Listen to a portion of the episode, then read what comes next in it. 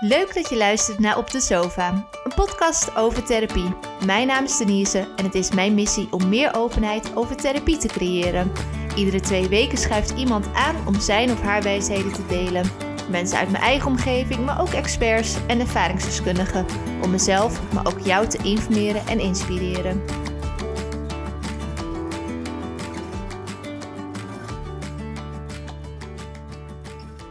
Welkom bij een nieuwe aflevering van Op de Sofa, podcast. Ik zit vandaag hier met Sylvia. En ik ga jou eerst drie hele korte vragen stellen. En daarna mag je jezelf helemaal uitgebreid voorstellen. Uh, mijn leven is niet compleet zonder... Oeh. Uh, oh, je begint meteen lekker. Mijn leven is niet compleet zonder... Zonder vrijheid. Zonder, ja, vrijheid. Vrijheid is wel iets heel breeds voor mij. Maar het eerste waar ik aan denk is echt... Uh, dus in deze tijd een beetje raar, want ik zou zeggen is reizen en vakanties. Ja. En dat is nu natuurlijk door, de, door waar we in zitten even lastig. Maar dat is voor mij wel mijn ultieme gevoel van vrijheid, om te kunnen reizen. Dus, ja. Maar gelukkig kan ik ook, als ik hier in de woonkamer gewoon in mijn hangmat ga liggen, voel ik me ook Voel je ook alsof je ja, op reis bent. Ja, of als ik, als ik mijn, mijn, mijn dak van mijn cabrio open mm-hmm. doe, ben ik ook een stukje op reis. Maar vrijheid is wel, ja, dat, dat, ik hou niet zo van het woord moeten. Maar dat, maar dat moet wel in mijn leven aanwezig ja. zijn, ja.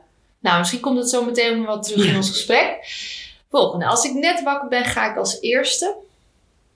Douchen.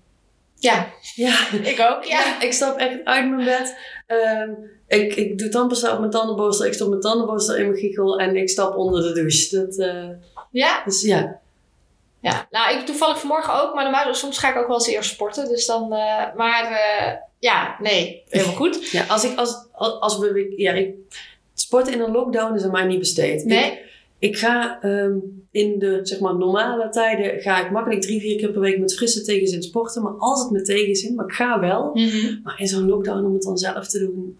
Nee, ik, dat vraagt wel iets van... Dat uh, vraagt discipline. Ja. Iets waar we het net toevallig in de voorspraak over hebben. Maar nee, die discipline heb ik niet. Maar inderdaad, als ik kan sporten en ik ga in het weekend, dan is het ook wel inderdaad sportkleren aan en naar de sportschool toe. Maar ja. verder is het altijd opstaan, douchen en door. Meteen aan. Ja. ja. En ik ben pas echt gelukkig als... Oh, um, ja, daar zit natuurlijk de aanname in dat ik ook echt ongelukkig kan zijn. En dat geloof ik niet zo. Ik ben op een bepaald niveau altijd wel mm-hmm. gelukkig. Want zelfs als ik een super klote dag heb en ik kom thuis, dan...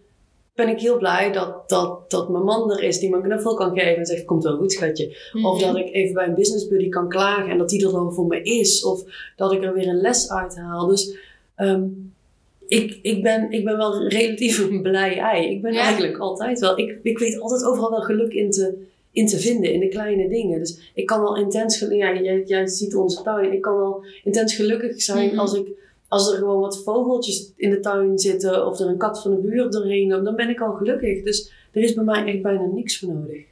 Nou, een mooi antwoord. Ja. Ik denk dat we dat allemaal wel een beetje mogen, ja, mogen hebben of zo. Of meer het geluk zien in de, in de kleine dingen ja. in plaats van, oh, ik ben pas gelukkig als ik allemaal dingen heb bereikt. Of, uh, nee. Ja, ja. Het is, ik had toevallig afgelopen week een, een, een klant van mij die zei, dat was een, een, een inzicht wat zij zelf kreeg, dat ze zei van...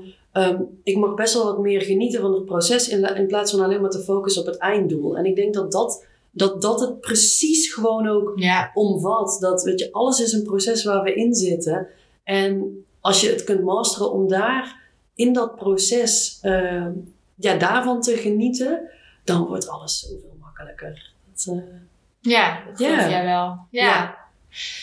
Hey, want ik heb jou aan tafel zitten omdat jij hypnotherapeut bent. Ja. Uh, nou, daar ben ik super nieuwsgierig naar, dus daar moet je zo meteen wat over vertellen. Maar jij bent als goed ook coach, ja. toch? En je helpt voornamelijk ondernemers, spirituele ondernemers, um, met het realiseren van, van een ja, succesvolle praktijk. Klopt. Waar wil je beginnen? Oh jeetje. Um, Maakt me eigenlijk niet zoveel uit. Het, uh, wat ik net al tegen zei, als je bij mij een kwartje ingooit, dan ga ik wel aan. Dus okay. geef me maar een haakje. En, nee, ja, weet ik niet. Wat, wat, wat vind jij het leukst om mee te beginnen? Nou, waar ik als eerste wel uh, benieuwd naar ben, hoe ben jij bij hypnose terechtgekomen? Oh, dat, is wel, ja, dat is wel een goed verhaal. Dat zegt meteen ook heel veel over mij. Um, in twintig negentien Ja, juni, juli twintig negentien. Ik was toen, uh, ik was toen nog software consultant, mm-hmm. uh, Z Z P'er. En ik had toen al besloten dat ik iets anders wilde gaan doen. Ik wilde niet meer in die software consultancy. Ik wilde iets met coaching gaan doen. En veel specifieker dan dat was het ook nog niet. En in die tijd begon ik ook... Ik had al duizend jaar een Instagram-account, maar daar deed ik helemaal niks mee. Mm-hmm. Ja, daar had ik in twintig tien of zo een paar foto's op geplaatst en nooit meer iets nee. mee gedaan. En toen, uh, toen kwam ik weer iets meer op Instagram. Ik was al wat vaker aan het kijken. En ergens kwam ik Edwin Selay tegen. Ja. De hypnose, de zelfbenoemde hypnosekoning van Nederland. Ja. En... En dat ging over hypnose en ik wist, ja, ik wist van hypnose wat de meeste mensen ervan weten. Rasti Rosetti, mensen die ja. op het podium als een kip rondlopen. Dat was een beetje mijn beeld van hypnose. Maar ik kwam hem tegen en iets in mij resoneerde mm-hmm. daar enorm mee. En ik ben daar wat over gaan lezen en ik dacht, ah, dit is machtig interessant. En ik ben, uh, ik ben zeg maar nogal, ik weet niet of het in jouw podcast, of mag ik alles gewoon zeggen? Ik ben enorm informatiegeil, dus ik vind alles vind ik alles, ja, alles vind ik spannend en alles vind ik interessant, mm-hmm. maar iets resoneerde enorm met mij. En toen hoorde ik dat hij in oktober twintig negentien dat hij een uh, tweedaagse seminar ja. had. En uh, ik ben behoorlijk impulsief, dus ik dacht, oh, daar ga ik naartoe. Dus ik heb een Leuk, kaartje ja. gekocht, super tof, daar ga ik heen. En toen echt Eén of twee weken later, want ja, dan koop je zo'n kaartje, dan kom je op een mailinglist. Als ja. je een mailinglist van Hypnose Instituut Nederland, het bedrijf van Edwin, komt, dan, um, zeg maar, dan kom je niet omheen. Die ligt regelmatig in je mailbox, maar toen zag ik dat hij ook een opleiding had tot hypnotherapeut. Ja.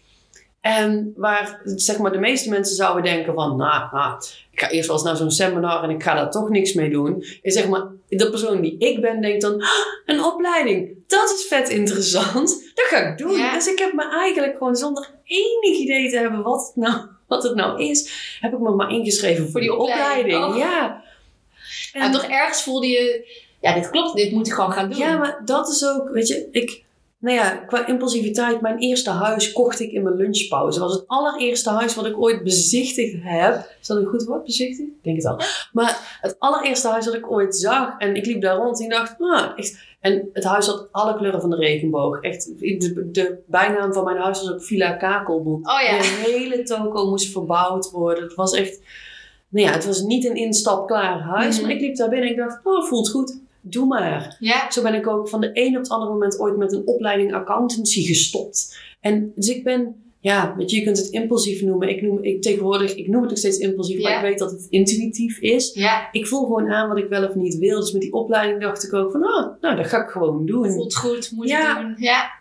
En maar echt vanuit persoonlijke interesse. Ja. Helemaal niet met het idee van, nou, hier ga ik, hier ga ik de wereld mee verdienen. Hier ga ik heel veel geld mee verdienen. Nee, of, ja. helemaal. Ik vond het gewoon vet ja. interessant. Dat ik dacht, geef mij die informatie. Ja. En uh, nou, in die tijd, want ik was dus bezig, ik wilde gaan coachen, maar ik wist niet hoe of wat. Toen kwam ik ergens een opleiding tot presentatiecoach tegen. En ik dacht wel, als ik ga coachen, ik wist nog niet eens wie ik ging coachen. Maar ik dacht wel, als ik ga coachen, dan, dan uh, is het wel handig als ik iets van, van achtergrond heb. Iets van een opleiding. En toen kwam ja. ik die opleiding tot presentatiecoach. Ik denk, nou, ik heb nooit heel veel moeite gehad met praten. Eerder met mijn mond houden. Um, voor groepen. Ik, op, weet je, op school met mm-hmm. opleidingen was het altijd. Ik zei, jongens, als jullie nou alles uitzoeken en uitwerken, dan doe ik de presentatie wel. Want dat, dat was voor ja. mij het minste werk. Dus ik dacht, nou, presentatiecoaching, dat ga ik doen. Dat past vast. Um, en daarna ging ik voor mezelf die opleiding hypnotherapeut verantwoorden. Van, oh, maar als ik dan met mensen die spreekangst hebben, of die lastig vinden op een podium, of die bepaalde mm-hmm. trauma's, dan kan ik daar die hypnotherapie voor inzetten. Maar dat was echt een soort van verklaring naar mezelf om ja. goed te praten, dat ik super impulsief die opleiding ja. ging doen.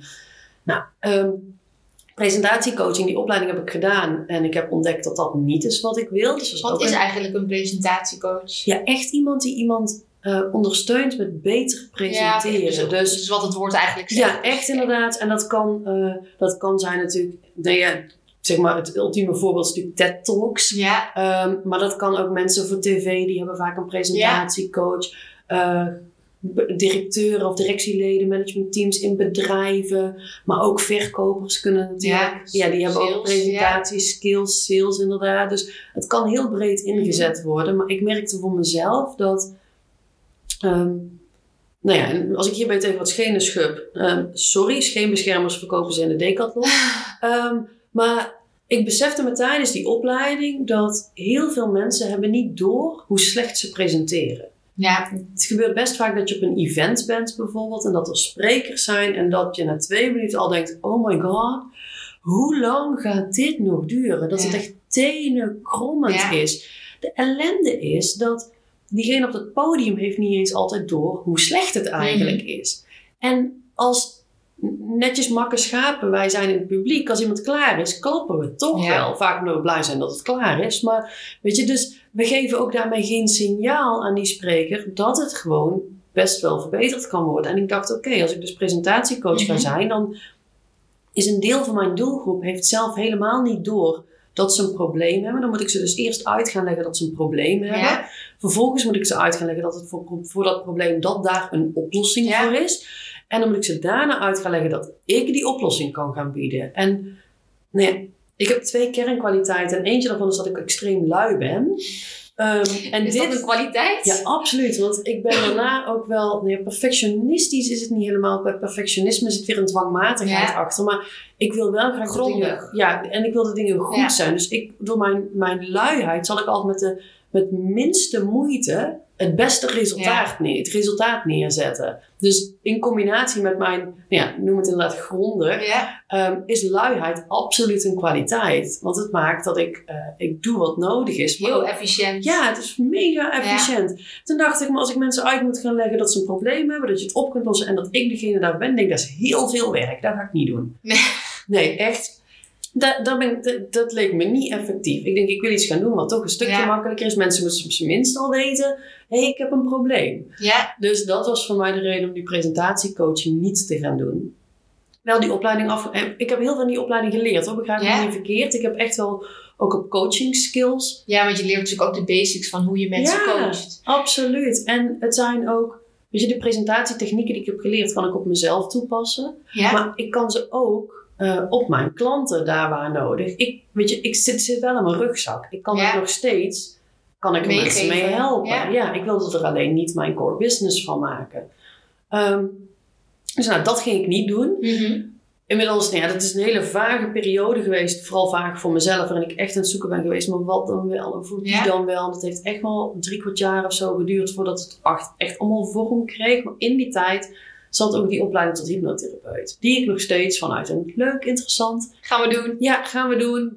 Ben gaan doen. En um, ik weet ook nog wel dat tijdens de opleiding werd er ons... Het waren, um, het waren live... Wij begonnen met live opleidingsdagen. En dat waren denk ik drie dagen achter elkaar. Vrijdag, zaterdag en mm-hmm. zondag.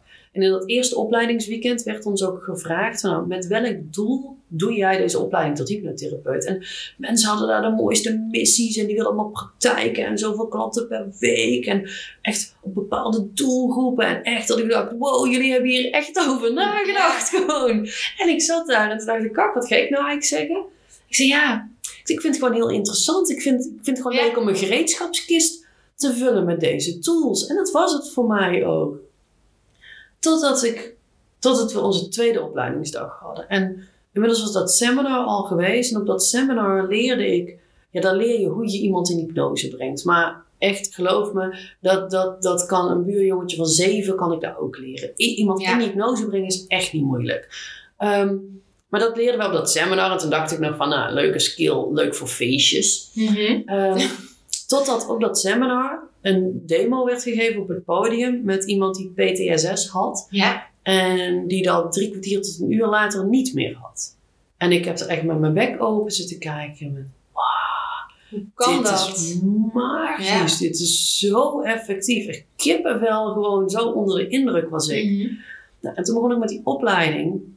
Toen leerden we op dag één natuurlijk weer iemand in hypnose brengen. Nee, dat kon ik inmiddels. Maar ook daar werden demo's gegeven en...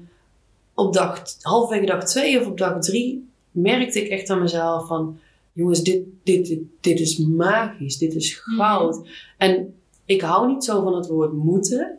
Maar ik, er kwam in mij een soort intrinsiek moeten. Van ik moet hier iets mee. Alsof het echt een crime against humanity is. Mm-hmm. Als ik deze skills zou hebben...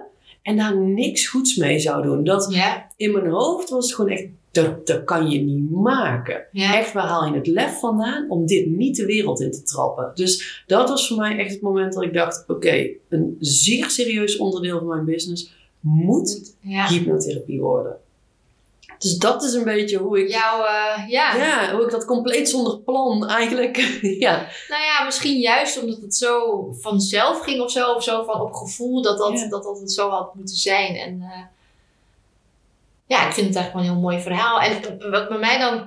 Wat me meteen bo- bovenop is, maar hoe breng je dan iemand in op hypnose? Wat, wat doe je dan, zeg maar? Wat zijn, ja, waar moeten we aan denken? Want iedereen kent het, en wat jij zei, dat, dat voorbeeld van op zo'n podium, ik ben even die naam kwijt. Rasti Rosetti. Ja, ja. Rasti Rosetti. Maar, uh, nou ja, dat, dat is het in ieder geval niet. Maar hoe, ja, wat doe je dan? Nou ja, om te weten hoe je iemand in hypnose brengt, is eerst denk ik de vraag, wat is hypnose? Ja. Misschien moeten we die eerst beantwoorden. Ja. Die mag je voor mij beantwoorden. Ja, want, nou ja, want daarna is het veel... Ma- nou, sowieso, hypnose is simpelweg een staat van zijn. Ja. Um, je, je, je brein zit dan op een, een theta-breingolf. Dus het is gewoon een ander, ja, ander niveau van bewustzijn. Maar het is een hele, hele natuurlijke staat. Ja. Sowieso, minimaal twee keer per dag ben je daar al in. Namelijk net voordat je, naar bed, net voordat je in slaap valt en net voordat je wakker wordt... zit je brein al op die golflengte. Ja. Dus het is iets heel normaals. Maar ook als je um, in de auto zit of op de fiets... en je denkt opeens, huh? Ben ik al hier? Ja. En dat, dat je dan vaak denkt, oh kak, heb, ben ik wel gestopt voor rood stoplicht? Heb ik veilig auto's ingehaald? Ja. En ja, ik ben wel waar ik moet zijn. Dat, dat stuk zeg maar wat je gemist mm-hmm. hebt... was je brein in die hypnose. Ja. Dus het is een hele normale staat van zijn. Het is zelfs met kinderen tot zeven jaar... zijn eigenlijk chronisch in hypnose. En ja. de staat van hypnose um, is een staat waarin je heel vatbaar bent voor suggesties. En dat is wat je ook bij kinderen ziet. Mm-hmm. Door kleine kinderen, ja, uh, Sinterklaas, de paashaas, de tandenvee. Hè? Ja. Dus die zijn maar um, ook de monsters onder je bed. Al, als je dat doet, dan, weet je, ze geloven alles. En dat is puur die staat van hypnose. Dus... op zich is in hypnose zijn is niet zo spannend. Dat, doen we, dat, dat, dat hebben we de eerste zeven jaar van ons leven gedaan. En daarna doen we dat nog regelmatig. Maar dat gaat allemaal op onbewust niveau. Ja. Op het moment dat ik jou bewust in hypnose breng. Het is eigenlijk gewoon een staat van hele diepe uh, geestelijke en lichamelijke ontspanning. Ja. Waar ik je in breng. Ja, want ik moet me ook heel erg denken aan Yoga Nidra. Want daar kom je volgens mij ook in die theta staat. Mm-hmm. Dan brengen ze ook door, eigenlijk door geleide meditatie. Waardoor je dus heel erg ontspant. Ja.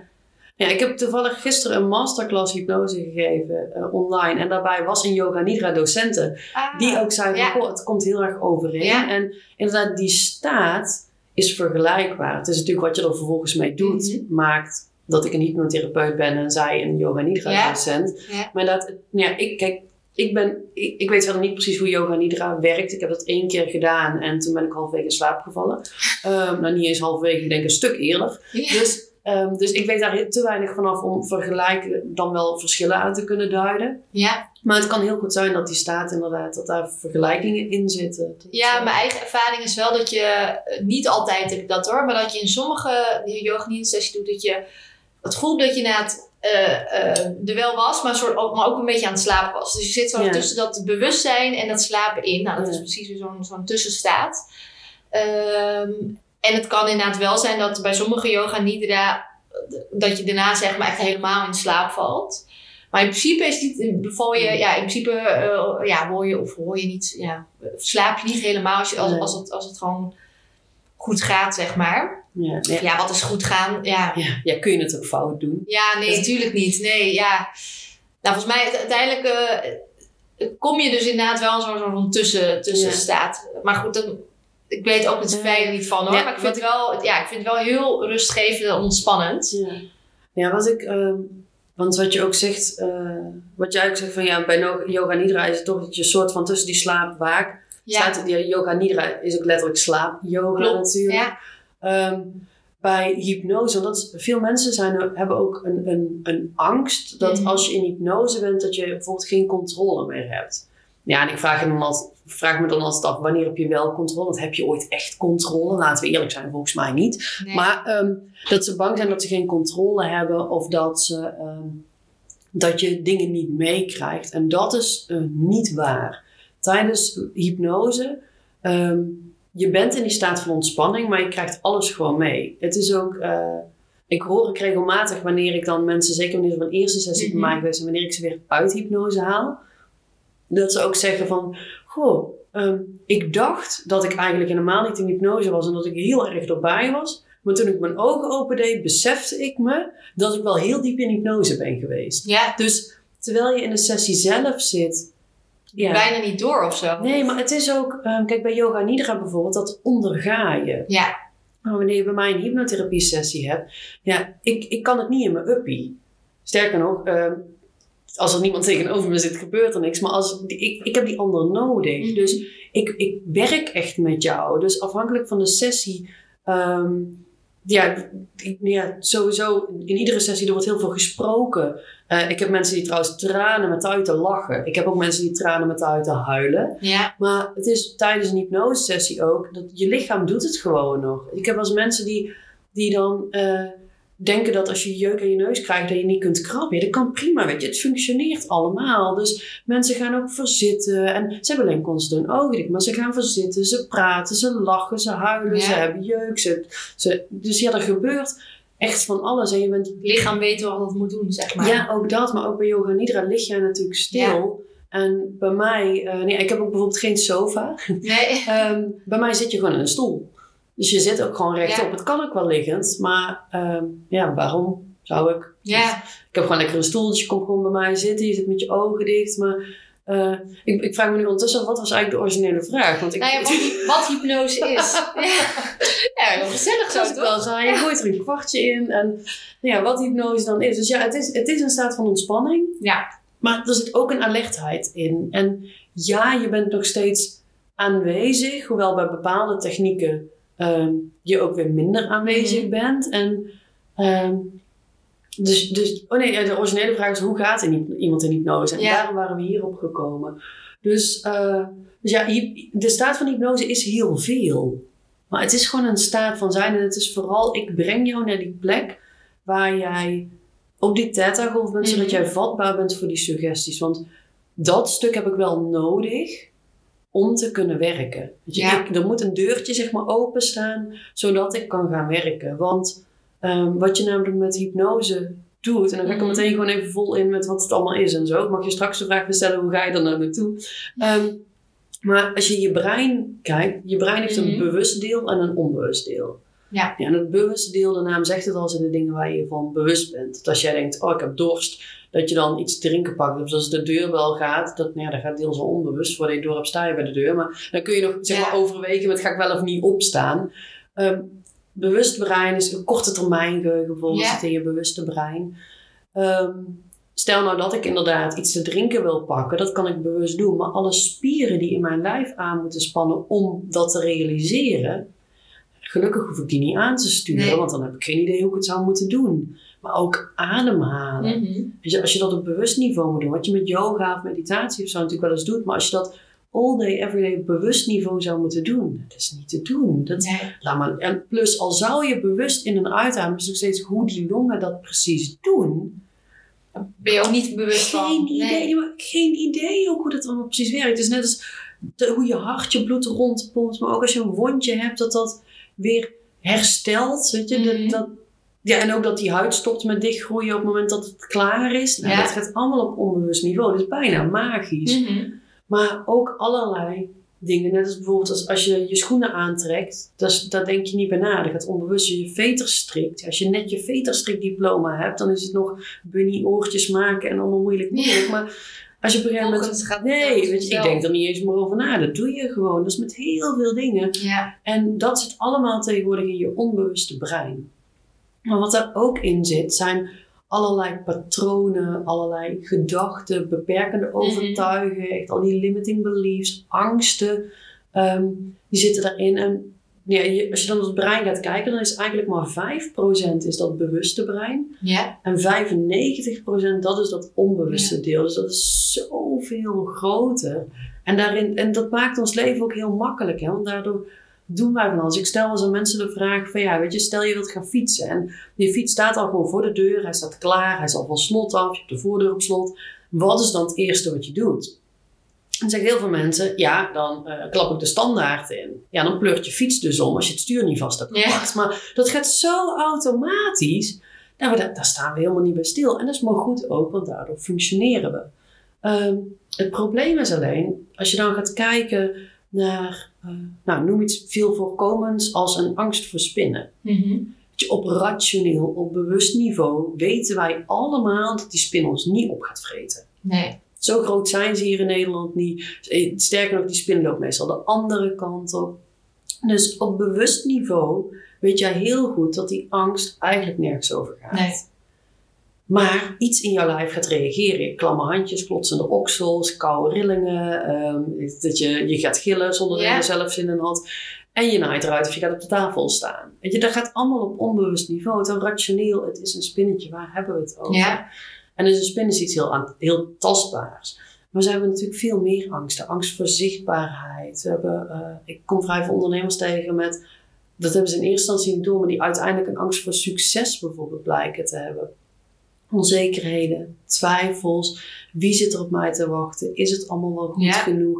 Perfectionisme. Al dat soort dingen. Ja, kom ik allemaal... Nou ja, regelmatig, ik zou bijna zeggen dagelijks mm-hmm. tegen natuurlijk. En dat zijn allemaal dingen die op rationeel niveau weten we wel dat het niet helpt. Ja, of maar, dat het niet waar is. Ja, maar op onbewust niveau zit daar een patroon. Ja. En dat patroon blijft iedere keer opkomen als we in een bepaalde situatie komen. En, um, ja, even kijken, waar wilde ik heen? Ja, dat doordat alles in dat onbewuste mm-hmm. zit, weet je, Je, je, je kunt daar niet bij komen zelf. Nee. Want laten we eerlijk zijn. Als je het op bewust niveau op had kunnen lossen. Had je, had je het al lang ja. gedaan. Dan hadden we geen psychologen meer nodig. Hadden we geen therapeuten nodig. Hadden we mij niet nodig. Dan, dan zou je het allemaal zelf wel ja. fixen. Maar zelfs als je heel duidelijk weet waar iets vandaan komt. Door mensen die als kind gebeten zijn door een hond. En volgens de rest van hun leven bang zijn voor honden. Terwijl ze echt wel weten dat niet iedere hond... die hond is die toen gebeten heeft. Maar je krijgt het op bewust niveau gewoon niet opgelost. Nee. En dat is waarom hypnotherapie zo enorm effectief is. Met uh, hypnose in hypnotherapie. Het is een van de weinige therapievormen ther- nee. therapievormen waarmee je op dat onbewuste niveau het echt op kunt lossen. En natuurlijk zijn er ja. meer therapievormen die op dat onbewuste werken. Um, alleen moet je dan vaak weten waar iets vandaan komt. Ja. Net als bijvoorbeeld bij die hondenbeet. Ja, dat is heel duidelijk. Ik ben toen gebeten, dus daar moet ik het oplossen. Maar met de issues waar ik over het algemeen mee werk... Um, het probleem waar iemand mee binnenkomt is niet altijd... of zelfs vaak niet het echte probleem wat eronder zit. Maar um, vaak weten ze ook niet waar... Weet je, waar komt nou onzekerheid vandaan? Ja. Waar komt de angst voor zichtbaarheid vandaan? En zo zijn er heel veel dingen dat, dat, dat je, je geen idee hebt waar iets origineel... vandaan komt. Dus hoe moet je het dan ooit op gaan lossen? Ja. Um, op een bewust niveau. Als je niet weet waar het zit. Ja. En met hypnotherapie heb ik dus verschillende technieken. Om echt nou ja, terug te gaan naar. Waar is iets nou eigenlijk ooit begonnen? Want het onbewuste weet dat. Ja. Dus op het moment dat ik in kan tappen op dat onbewuste. Wel kan achterhalen waar iets vandaan komt. Dan kan ik het daar ook oplossen. En ik kan, kijk, ik kan de geschiedenis niet veranderen. Ik kan de toekomst een klein, klein beetje beïnvloeden door met iemand te werken. Mm-hmm. Maar wat er gebeurd is, kan ik niet veranderen. Maar nee. ik kan wel emoties die ergens aan vastzitten, kan ik veranderen. Mm-hmm. Waardoor je naar de toekomst toe die veranderingen gewoon doorwerken. Ja. Moet je dan altijd weten waar uh, het probleem gestart is? Nee. Of wat er is gebeurd? Nee. Nee, dat hoef je juist eigenlijk... Dat, okay. dat hoef je ju- bij hypnotherapie juist niet te weten. Dat, bij mij komt eigenlijk nooit iemand die weet waar iets is ontstaan. Nee, precies. Nee. En de meeste dingen zijn ook ontstaan tussen het moment dat we verwekt zijn. Dus mm. gemiddeld negen maanden voordat we geboren zijn al. Um, en het moment dat we een jaar of zeven waren. Dus die periode ja. waar we het er straks over hadden. Dat je eigenlijk constant in hypnose bent. Ja, de meeste problemen worden dan geplant. Ja. En dat is ook een fase waar we vaak bijna geen herinnering aan hebben. Dus nee, eigenlijk, eigenlijk weet, weten mensen nooit waar iets vandaan komt. En... Um, het blijkt vaak dat problemen ontstaan zijn op een moment wat helemaal niet logisch mm-hmm. te verbinden blijkt met het probleem met waar je mee voelt, binnenkomt. Ja. Um, En, uh, en dat is iets wat voor veel mensen heel fijn is juist. De meeste mensen, of de meeste mensen, de meeste problemen ontstaan in een extreem onschuldig moment. Ja. En, um, vind je het een voorbeeld? Nou, ja, zeker. Ja. Nou, stel je voor dat jij als klein meisje, mm-hmm. met een jaar of drie, vier, dat je hebt ontdekt dat je kunt zingen. Niet, niet mooi of goed, maar je hebt ontdekt dat je een soort van melodieus klanken voort ja. kunt brengen. En kleine kinderen zijn mega creatief, dus dikke kans dat je ook nog zelf een liedje hebt ja. gemaakt. Dus dan heb je op je kamer heb je dat helemaal uitbedacht en je denkt, ah, dit is goud. Ik ga optreden voor papa en mama. Misschien voor broertjes of zusjes erbij. Dus je wilt een soort optreden. Dus zonder even te checken wanneer dat in de planning van het gezin past. Um, Daar ben je helemaal niet mee bezig. Nee joh, nee, je bent drie of vier. Dus, nee. dus je, um, je trekt de hakschoenen van je moeder aan. Uh, levensgevaarlijk, want je was naar boven. Je pakt een haarborstel als microfoon. Je zet een hoed van je vader op. Je doet een sjaal om die je ergens mm-hmm. vond.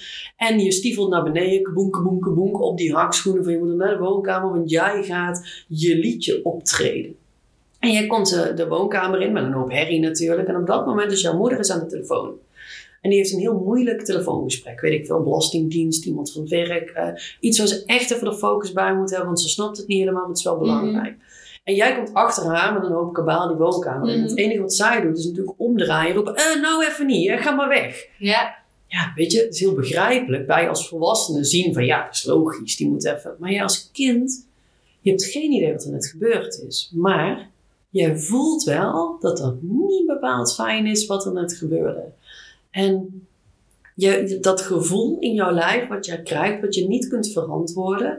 Je weet alleen, dit wil ik nooit meer. Mm-hmm. Op zo'n moment gaat jouw onbewuste uh, gaat jou helpen. Want jouw onbewuste wil niks liever dan dat jij je veilig voelt en geliefd. En dat je overleeft ja. met zo min mogelijk effort. Dat is ook waarom we altijd standaard, als je dingen gaat doen als bungee jump of zo, heb ik zelf nooit gedaan, maar dan ga ik even vanuit bungee jump, parachute springen, dat je dan altijd shivers in je lijf krijgt. Dat is omdat je onbewust zegt van, yo jongens, dit hebben we niet nodig, dus doe maar niet. Ja. Um, nou, dat onbewuste in zo'n situatie dat jij dus, nou ja, eigenlijk niet eens op je kop krijgt. Nee, het is gewoon... wordt afgewezen of zo. Ja, voor je gevoel, maar dat is jouw gevoel, hè. Niemand ja. wijst jou af, jij voelt je afgewezen ja. en dat is...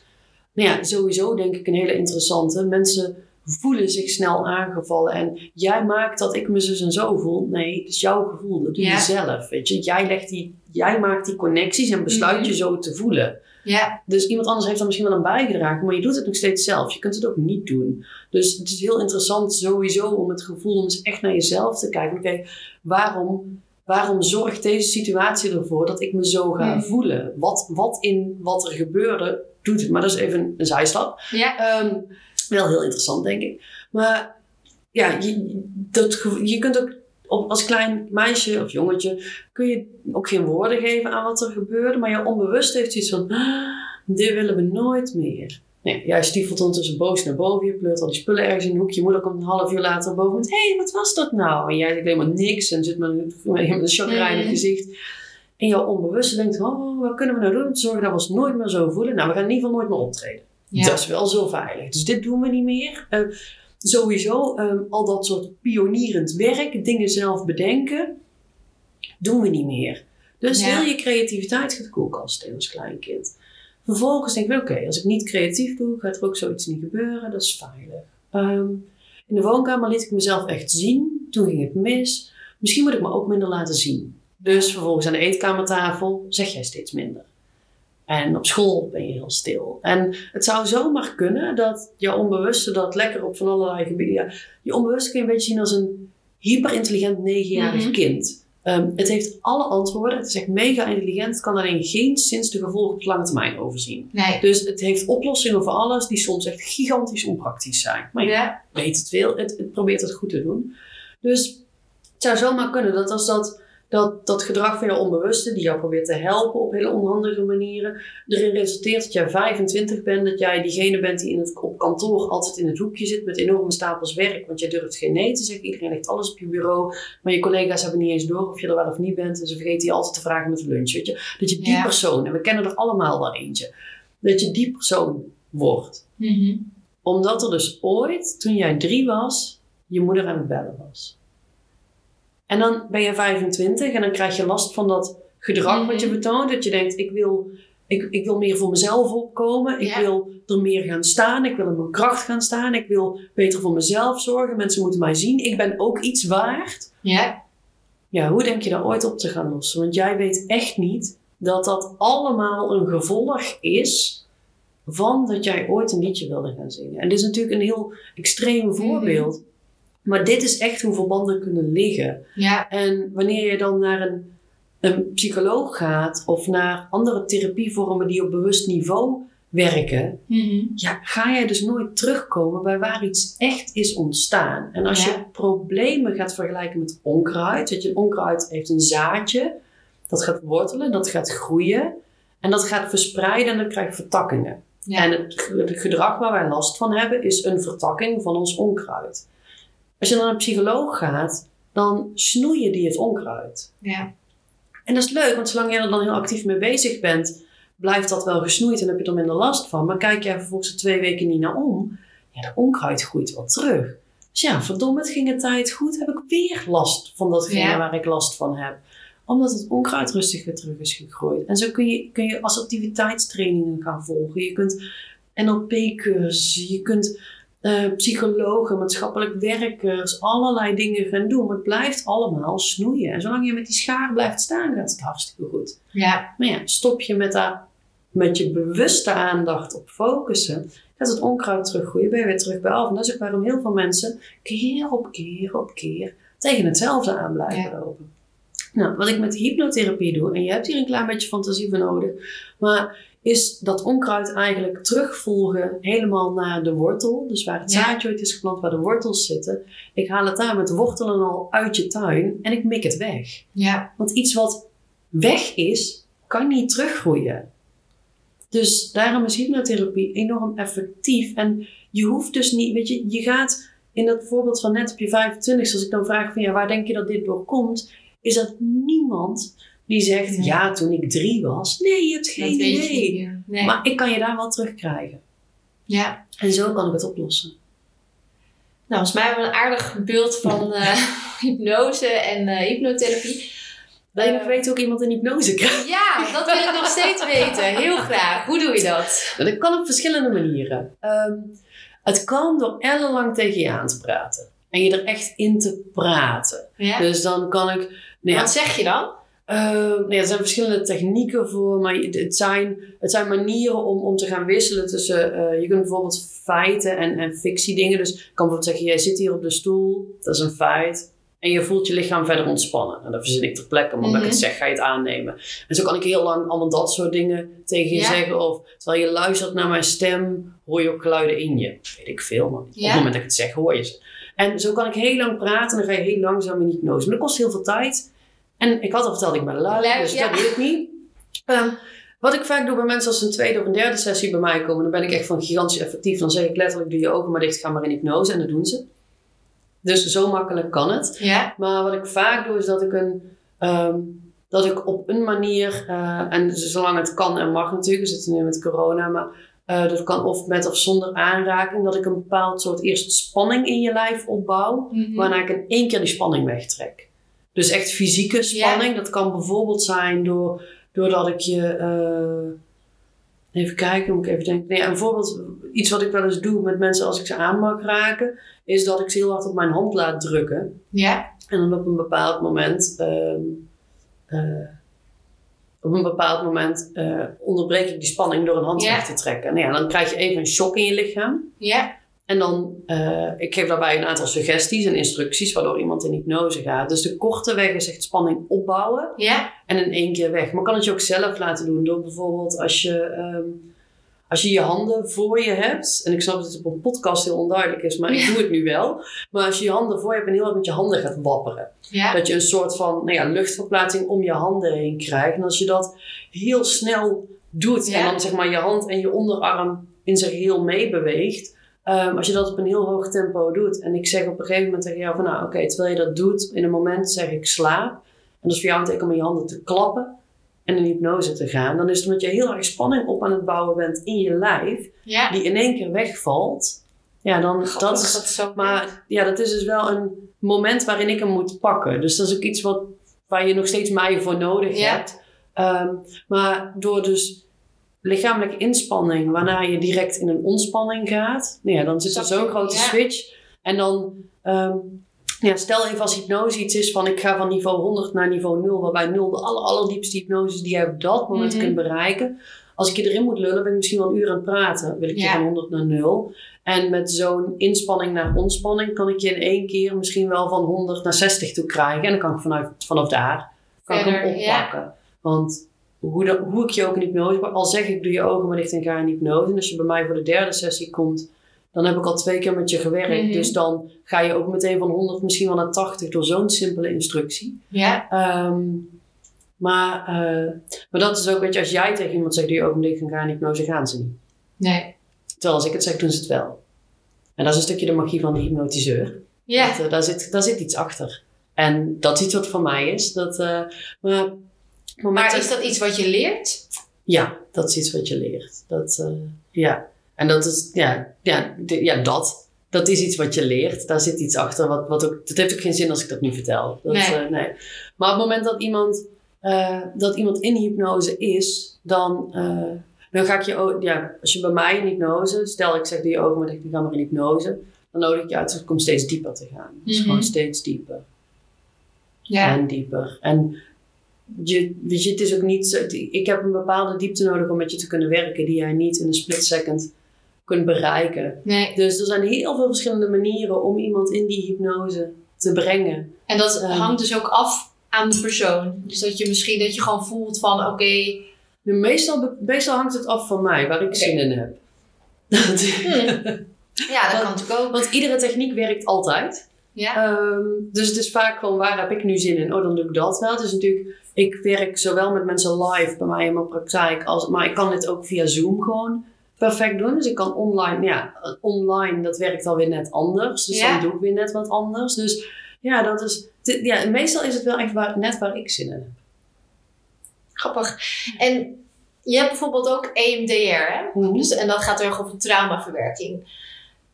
Um, wat is dan de relatie daarmee met hypnose? Of is dat, is dat vergelijkbaar? Of, want dat, dan ga je natuurlijk focussen op één punt, mm-hmm. waarbij je dus natuurlijk ook op een gegeven moment in, in een andere soort staat komt. Mm. Is het eigenlijk een soort van hypnose? Nou, ik weet enorm weinig van E M D R, dus uh, ik kan het niet vergelijken. Wat ik ervan weet, en ik weet niet eens of dat honderd procent klopt, is dat je met E M D R wel altijd werkt met iets wat je weet.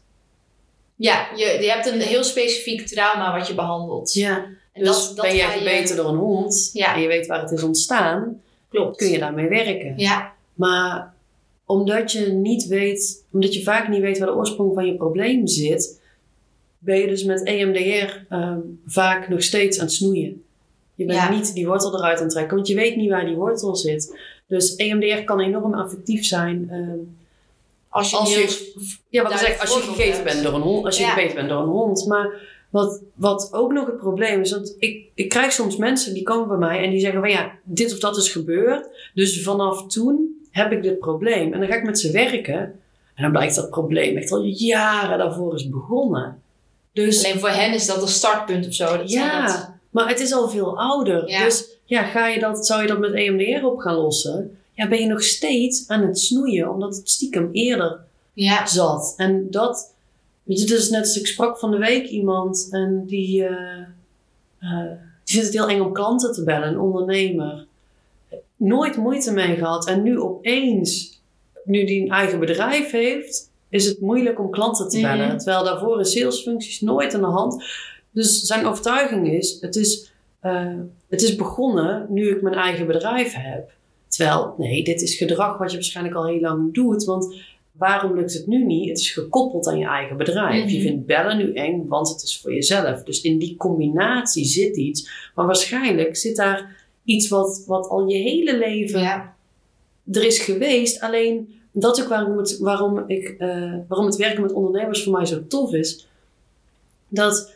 Ondernemerschap is de grootste persoonlijke ontwikkeling rollercoaster die er is. Mm-hmm. Ik, heb, ik onderneem nu zes en een half jaar. Um, maar ik denk dat ik... Nou ja, ik, ik ben zes en een half jaar geleden mijn eerste bedrijf begonnen.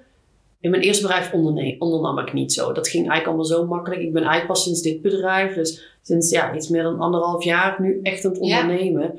En als ik kijk hoe, hoeveel je met jezelf in aanraking komt, hoeveel je mag ontwikkelen, hoeveel je mag, mag doen yeah. met je persoonlijke ontwikkeling. Ja, dat, in ondernemerschap gaat dat zo hard. Maar ondernemerschap haalt dus ook dingen naar boven in je, waar je misschien al jaren die wel in je zitten, maar die nooit echt een probleem zijn geweest, omdat het leven redelijk makkelijk voortkabbelt. Ja. Vaak. Of dat je op andere... Ik wil niet zeggen dat mensen in loondienst een makkelijk leven hebben. Ik ben de laatste. Toen ik in loondienst was, heb ik mijn abonnementje op burn-outs en depressies en emotioneel flexibele periodes gehad. Daarna nooit meer. Maar, um, maar het is wel zo dat als ondernemer kom je opeens allerlei dingen tegen waar je iets mee moet. Zichtbaarheid. Ja. En ben jij in loondienst en wil je niet op Instagram stories, doe je het gewoon niet. Ja. Ben je ondernemer, hoeft het nog steeds niet, maar het helpt je wel ja. als je als je doelgroep tenminste op Insta zit. En zo zijn er best wel wat dingen waar je als ondernemer tegenaan loopt, die eigenlijk, want dat vraag ik ook vaak aan mensen, ja, maar toen je op de middelbare school zat, hoe ging dat dan? En dat, dat ze dan denken, oh ja, wacht, toen had ik, toen had ik er eigenlijk ook al wel last van. Dat, ja. Dus het zijn vaak hele oude patronen die heel erg geopenbaard worden wanneer je gaat ondernemen. Ja. Ja. ja, dus eigenlijk zeg je ook, ondernemen is toch wel echt wel een vak wat je wel kan leren, maar ook niet voor iedereen misschien... Dus niet aan iedereen besteed is? Of... Ik denk inderdaad dat ondernemen niet aan iedereen besteed is. Uh, ik ben ook absoluut van mening dat het een vak is wat je kan leren. Alleen, weet je, ik, ik vind ondernemen het allerleukste wat er is. Mijn grootste nachtmerrie is dat ik terug in loondienst moet. Uh, dat zal ik dus ook kosten wat kost voorkomen. Ja. Maar ondernemen is niet makkelijk. Ondernemen is echt wel pittig. Um, als je niet weet wat je aan het doen bent. En dat is, als ik ook zelf ga kijken, toen ik, met, toen ik echt begon met ondernemen. Mm-hmm. Ik, had, ik had geen idee joh, wat ik aan het doen was. Ik dacht gewoon van, nou weet je, ik heb een idee bedacht. Ik ga iets met coaching. Uh, toen was het nog iets met presentatiecoaching. Nou, dan laat ik een website maken. Ik doe een leuke fotoshoot. En dan heb ik een Instagram account. En dan komen die klanten toch vanzelf. Dat was echt zo. Terwijl ik, terwijl ik gewoon... Ja, dat ik nu denk, hoe naïef kon ik zijn? Maar ja. dat was echt wat ik dacht. Ik heb een geweldig product. Hoezo zit de wereld daar niet op te ja. wachten?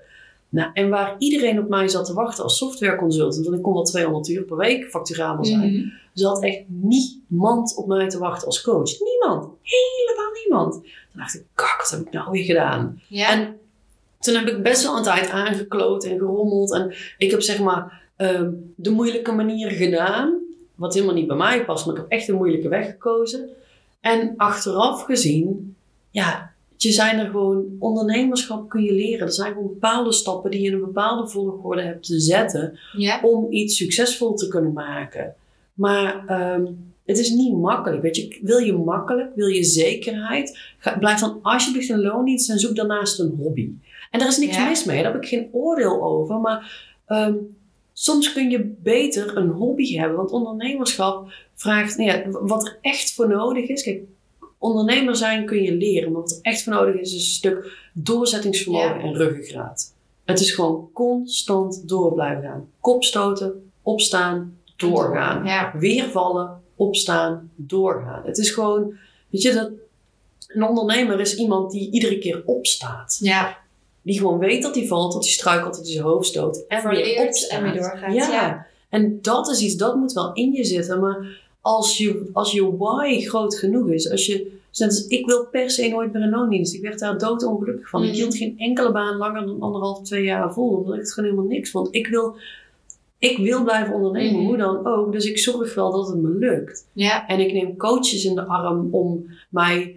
Weet je, every level a new devil. Zelfs... Weet je, denk je dat Oprah en Tony Robbins geen coaches hebben? Oh, hell yeah, dat die mm-hmm. coaches hebben. Meerdere zelfs. En dat zie je natuurlijk ook bij topsporters. Ook die hebben op elk vlak een, een coach. Ja, en die zijn topsporter geworden omdat ze ja. coaches hebben. Het is niet zo dat zij uh, topsporter werden en toen dachten... Oh, nou kan ik wel een coach in de arm nemen. Nee, ze zijn daar gekomen Klopt, omdat ja. ze zich hebben laten coachen. Dus ook met ondernemerschap. Weet je, wil jij, neem jij jezelf, je onderneming serieus en wil je ergens komen? Laat je dan alsjeblieft helpen door iemand die, die al weet hoe het spelletje ja. werkt. En dat is wat ik zelf ook doe. En dan geloof ik wel, als je bereid bent jezelf te laten helpen, als je bereid bent te investeren qua energie, qua tijd, qua mm-hmm. geld, qua alles... En als je dus inderdaad bereid bent te leren en, en door te gaan, dan kan, dan kan je ondernemen. Ja. ja. Dus ja, Iedereen, mooie iedereen inzicht, kan het. Ja, ja. Mooie inzichten geven, mooie, ja, mooie, zeg dat nou? Dat we even inzoomen op het, op het vak ondernemen. Ja. Um, ik ga nog even twee korte vragen stellen en dan gaan we een beetje afronden. Um, eerst, kan je ook zelfhypnose doen? Uh, ja, dat, uh, dat kan. Uh, kan jij dat ook? Bij mezelf? Ja, ja, maar ik merk wel... Dat, uh, kijk, ik kan mezelf, ik kan, als ik bijvoorbeeld een, een doel voor ogen heb, mm-hmm. um, wat ik wil bereiken, privé of met mijn onderneming, dan kan ik bijvoorbeeld in een zelfhypnose, kan ik mezelf al verplaatsen in de persoon die ik ben als mm-hmm. ik dat doel heb gehaald. En dan kan ik mezelf helemaal, zeg maar, identificeren met die succesvolle versie van mezelf die dat doel heeft gehaald. Ik kan zien wat ik daar zie, uh, horen wat ik daar hoor, ruiken wat ik daar ruik, voelen wat ik daar voel. Een soort van manifesteren. Nee, ja, meer, het anders. Nee, het is meer, het, het is meer dat ik echt in die persoon stap om, om te voelen waar ik iets voor doe. Om, mm-hmm. Want als je, als je in iedere cel en iedere vezel van je lichaam weet waar je iets voor doet, wordt het veel makkelijker om het te doen. Dus als ik al kan voelen hoe ik me voel, als ik een doel heb gehaald, dan is het makkelijker om daar naartoe te werken. Ja. Maar loop ik bijvoorbeeld bij mezelf tegen een bepaalde muur aan in mijn ontwikkeling, ja, dan kan ik hypnotiseren wat ik wil, maar ik, ook daar heb je andere mensen voor. Ja, daar ga ik dan ook voor naar een collega toe, omdat die, weet je, er zit, het is hypnotherapie. Ja. En kijk, hypnose is die staat van zijn en zelfhypnose kan, want dan kun je ja. naar die staat toe gaan en je kunt wel kleine dingetjes doen. Maar op het moment dat je het over hypnotherapie hebt, is echt ergens aan werken. Dus ja. voor mij zit er ook wel degelijk een verschil tussen hypnose en hypnotherapie. En dat therapieën, daar heb ik iemand anders ja. voor nodig. Die de juiste vragen stelt, die, die, die door dingen heen prikt, die me ergens doorheen ja. begeleidt. Ja, eigenlijk wat ik ook met mijn klanten natuurlijk doe. Dus, dus ja, zelfhypnose kan, maar om echt dingen op te lossen, moet je in therapie. Mo- moet ja. je inderdaad richting hypnotherapie ja. gaan. Ja. Duidelijk. Hey, en als we het nou hebben over of uh, fabeltjes over hypnose of over uh, hypnotherapie. Waar, waar moet je dan aan denken? Wat zijn dingen die, die, die je vaak hoort dat je denkt, oh jongens, er komt weer iemand die, die dit beeld heeft bij bijvoorbeeld hypnotherapie, wat daar niet klopt? Uh, dat je geen controle meer hebt. Ja, dat zei je. Dat ja, dat, dat is echt iets dat... Weet je, ik...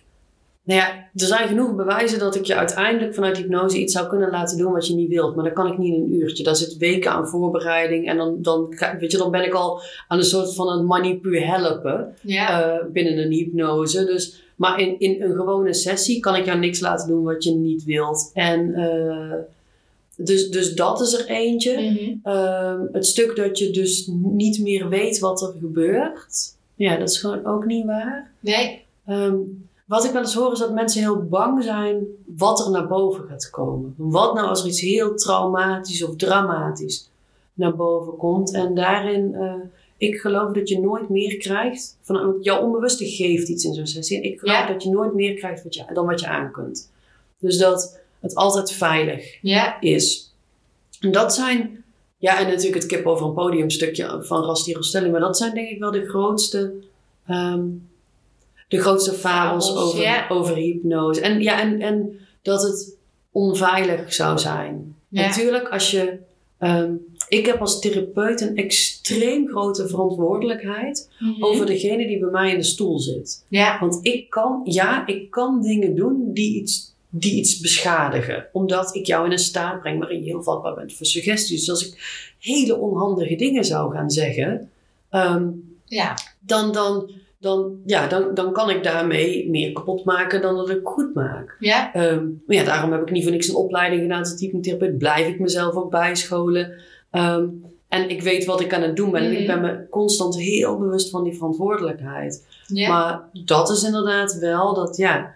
Uh, Ga altijd wel naar een hypnotherapeut waar je gewoon een goed gevoel bij hebt. Die goede referenties heeft. Die, die gewoon een stukje trackrecord heeft. Is. Opgeleid is. Ja, en weet je, heb je een beetje niet, niet een goed gevoel. Ga dan alsjeblieft naar een andere. Ja. Ga wel naar een hypnotherapeut. Echt, als je ergens tegenaan loopt.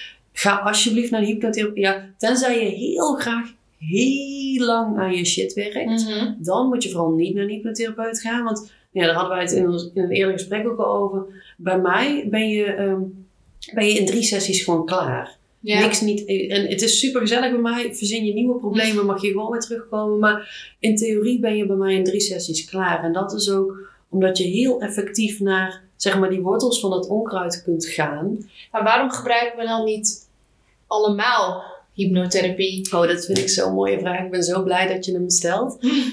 um, omdat onze uh, medische wereld geenszins gebaat is bij herstel. Laten we heel eerlijk zijn. Dokters die geven jou liever een pilletje. Uh, dan dat ze met jou onderzoeken waar komt iets nu echt vandaan. Een fysiotherapeut die doet aan symptoombestrijding. Het is gewoon waar, waar, waar heb je pijn, dan werken we daaraan. En um, ja, dat is ook bijvoorbeeld de reden waarom ik me heel erg focus op spirituele ondernemers. Wat ook meteen holistische ondernemers mm-hmm. zijn. Die kijken naar het totaalplaatje. Weet je wel? Hoe kunnen ja. we iets echt oplossen? Dat is wat hypnotherapie ook doet. Hypnotherapie zorgt voor herstelde mensen. Ik heb letterlijk mensen bij mij in de praktijk die al twaalf jaar bij psychologen lopen en waarbij ik in twee sessies meer resultaat kan, kan geven dan ja. een psycholoog in twaalf jaar. Dus hypnotherapie geneest. Hypnotherapie lost echt iets op.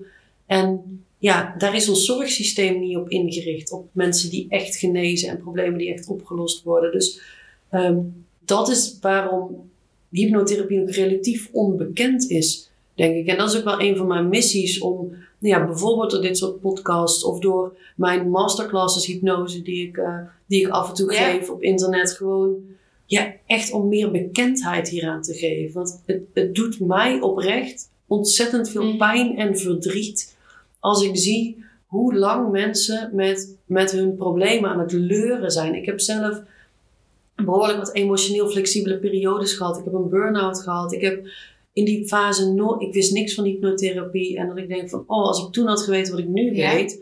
En natuurlijk, heel mijn leven is nu zoals het is, omdat alles gelopen is zoals het is gelopen. En ik wil daar nul aan veranderen. Maar het had een hele hoop ellende kunnen voorkomen. En ik krijg soms echt mensen bij mij dat, ik, dat het mijn hart bijna breekt over hoe weinig er van die mensen over is in hun, in hun levensjoy mm-hmm. en zo, omdat ze al zo lang aan het leuren zijn. En, en als ik dan, dan ben ik mega dankbaar dat ze bij mij zijn, dat ik ze in drie sessies hun leven teruggeef. Ja. Maar het doet me heel veel pijn hoe lang het dan al geduurd heeft. Dus ja, ik, ik, ik hoop ook dat doordat er steeds meer hypnotherapeuten komen en dat als we met z'n allen maar blijven praten over wat we doen en dat we niet puur zijn voor stoppen met roken, maar ja. dat we juist voor veel mooiere dingen. Weet je, stop met roken is ook magisch, werkt perfect met hypnose, ik doe het niet, maar Um, ja, ik, ik doe de techniek niet. Ik, ik rook al niet meer, dus daar nee. hoef ik het niet meer te doen. Maar weet je, als we met z'n allen maar blijven praten hierover, hoop ik dat steeds meer mensen hierover weten. Zodat, zodat iedereen's leven uiteindelijk leuker, fijner en makkelijker kan worden. Ja, en dat het niet iets als iets geks wordt gezien of zo, maar als gewoon nee. een hele normale therapie. Ja. ja. Maar ik denk wel dat het daar ook wel heen gaat. Dat zie je ook met, zo, met, met die Edwin, weet je, die hypnosekoning. Die, die heeft best wel, best wel een bereik nu. Je ziet ja. dat het film een soort van bijna mainstream wordt. Dus klopt. Dat is wel Uh, ja. Ja, ja, dat is ook wel het eerder over een beetje de bubbel waar je in zit. Kijk, ja. in, in mijn wereld weet bijna iedereen iets over hypnose en hypnotherapie. Maar ik besef me ook dat er hele grote bubbels zijn met mensen die daar nul van weten. Ja. Dus, ja. Uh, maar ja, inderdaad, zo mensen zoals Edwin, die, ja, dat is gewoon magisch wat hij kan doen om, om het bereik te vergroten. Ja. Dat, uh, ja. ja, ik denk wel dat als je iets met uh, weet je, zelfontwikkeling, bewustzijn, als je daar op een gegeven moment een beetje in rolt en een beetje in verdiept, kom je uiteindelijk ook wel hieruit. Ik bedoel, dat is ja. mij ook, zo ben ik hier ook bij terechtgekomen. Nou, volgens mij is het een heel mooi en een compleet verhaal. Uh, ik heb een veel beter beeld over hypnose en vooral over hypnotherapie. Um, nou, nog een laatste vraag. Is er nog iets, een, een tip of een boek of een andere podcast of iets wat je mee wil geven aan de luisteraar? Dat je zegt, nou, dat, dat, uh, nou, als we het hebben over hypnotherapie of over hypnose of iets anders, dat wil ik nog meegeven. Als het gaat over hypnotherapie en hypnose en, en een stuk hoe je brein werkt, want dat is, weet je, door mijn opleiding ook mm. en door het werk heb ik best wel inzicht gekregen in het brein. Maar dan vind ik het boek Breek je vrij van Edwin Selay. Dat vind ik ja. echt een aanrader. Ja, hij is ook degene waar ik opgeleid ben. Maar hij, hij legt zo duidelijk uit hoe je brein werkt. En hoe wij onszelf tegen kunnen werken. Tegen laten werken. Maar ook hoe we dat anders ja. kunnen doen. Dus ja, dat, dat is echt het eerste wat in me opkomt. Dat ik denk van ja, die, die dat zou, maar lezen. Ja, en als je het dan voor ondernemers Um, gaat hebben over een stuk hoe je ook jezelf kunt helpen mm-hmm. door... Weet je, heel, heel veel dingen zijn, zijn gered met anders denken. Ja. En dat is super makkelijk gezegd. Maar uh, een boek wat ik voor ondernemers heel interessant vind is... Um, Take the Leap. Heet het zo? Take the Leap? Het ligt hier. Uh, The Big Leap, ja, zie je wat zitten. Oh. The Big Leap van, van Gay Hendricks. Dat, uh, dat, dat is een heel interessant boek over... En dat is niet alleen voor ondernemers. Dat is ook absoluut voor, voor uh, mensen in loondienst. Mensen zonder werk, maakt niet uit. Yeah. Maar dat gaat echt over om je, je leven naar het next level te tillen. Het is wel alleen... In Nederland is het niet meer te verkrijgbaar. Het is wel allemaal in het Engels. Yeah. Maar dat is ook echt een enorme aanrader. Als je, nou ja, meer vanuit je... Ja, hoe hij het noemt, vanuit je zone of genius wilt gaan werken. Dat... Uh, Ga ik ook lezen. Yes. Ik ben wel benieuwd. Yes, ja. Zeker interessant. Zeker een aanrader. Nou, we hebben er uh, bijna een uur van gemaakt. Ja. Ik wil je heel erg bedanken. Ik vond het super interessant. Ik, uh, ik zorg dat alle... Uh, naar over wat we over hebben gehad. En ook naar jouw Instagram-account en jouw website. Dat het allemaal in de show notes komt. En um, ja, dankjewel. Ja, nee, jij ontzettend bedankt voor deze uitnodiging. Ik vond het mega leuk om te doen. Dus... Uh, Ja, en dit draagt gewoon weer bij aan mijn missie om meer bekendheid over hypnotherapie. Dus uh, ontzettend bedankt voor deze kans. Graag gedaan.